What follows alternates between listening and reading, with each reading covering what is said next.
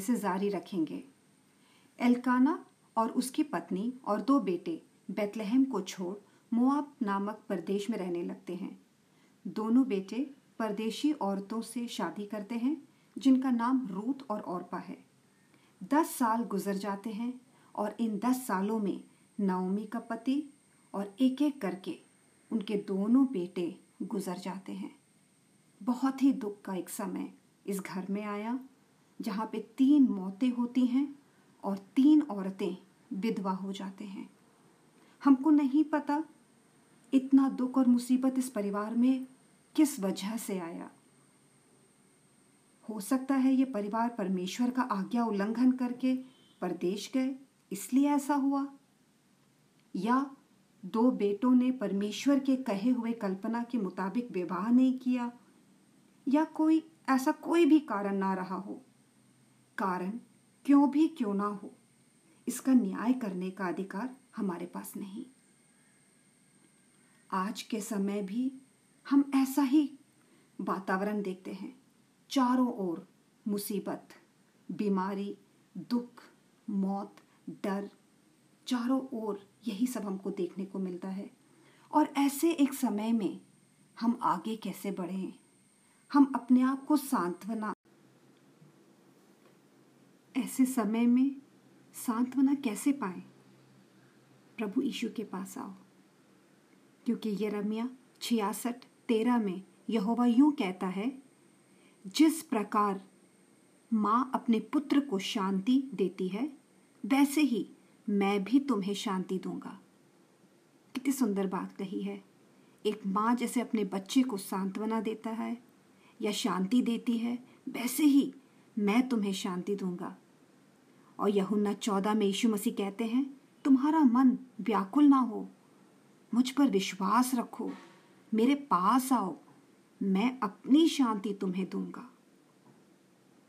हो सकता है इस महामारी के समय आपकी नौकरी चली गई है। आर्थिक स्थिति परिवार में बहुत खराब हो। आगे रास्ता नहीं नज़र आ रहा है। क्या करें? प्रभु यीशु के पास आओ। ये रमिया बत्तीस का सत्रह। में प्रभु यहोवा कहता है, प्रभु यहोवा, जिसने आकाश और पृथ्वी को बड़े सामर्थ से और बढ़ाई हुई बुझा से बनाया, उसके लिए कोई काम कठिन नहीं।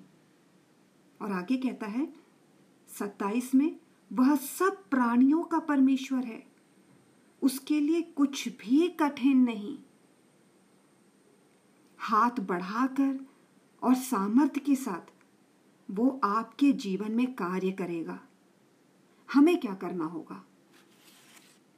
नीति वचन तीन का पाँच और छह में प्रभु कहता है, तू अपनी समझ का सहारा न लेना, वरन संपूर्ण मन से यहोवा पर भरोसा रखना। उसी को स्मरण करके सब काम करना, तब वह तेरे लिए सीधा मार्ग निकालेगा। कब वो सीधा मार्ग निकालेगा, जहाँ हमें पहले हमने देखा कि हमारे लिए रास्ता बंद है।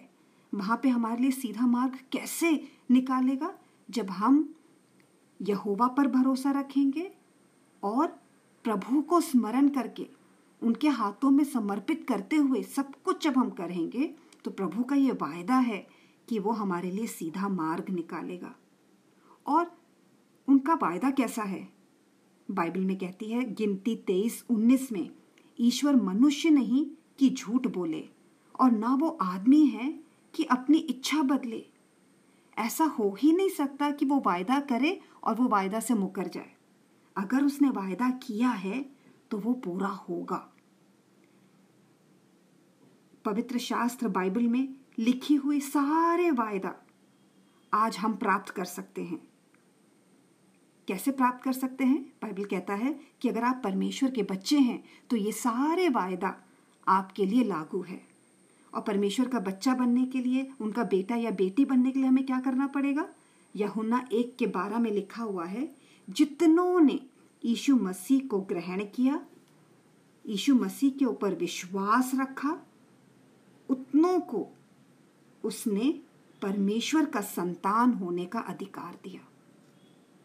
जब हम यीशु मसीह के ऊपर विश्वास करते हैं और उनको हृदय में स्वीकार कर लेते हैं, अपना प्रभु मान लेते हैं, तब हम परम प्रधान परमेश्वर के बच्चे बन जाते हैं। और उस बच्चे का परवरिश करना, आगे रास्ता निकालना, वो पिता का काम है, पिता करेगा। एक प्रार्थना करके हम इसको बंद करेंगे। पिता परमेश्वर एक एक प्रियो को हम आपके हाथों में देते हैं। प्रार्थना करते हैं, प्रभु, बंद रास्तों को आप खोलें। दुखित मनों में आप सांत्वना दें और आप इनके जीवनों में कार्य करें। इस प्रार्थना को यीशु मसीह के नाम से मांगते हैं। आमीन।